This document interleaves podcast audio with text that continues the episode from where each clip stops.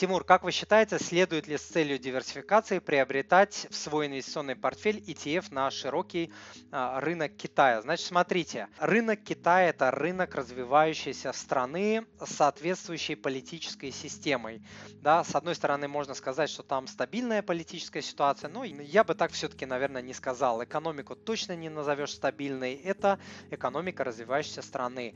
Валюту точно не назовешь стабильной, тоже ее вот так вот колбасит да, тоже она подвержена очень сильно а, геополитическим движениям, в частности отношениям с американцами. С американцами постоянно у них клэш, конфликт, это нормально, так было, а, так есть и так будет. Китайская экономика очень сильно по-прежнему зависит от американской, точно так же, как и американская сильно зависит от китайской, но вот здесь геополитические а, движения очень сильно могут влиять на ее экономику. Почему я это все говорю?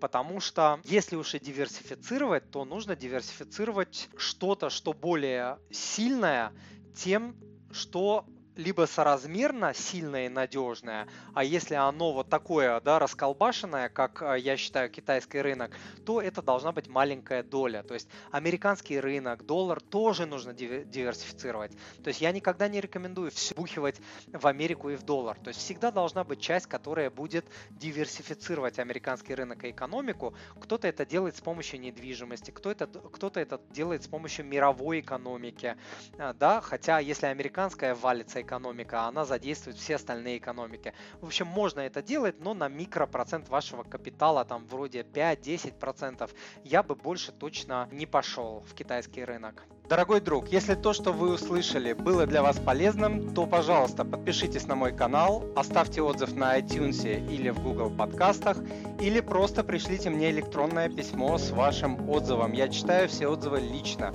Заранее большое спасибо.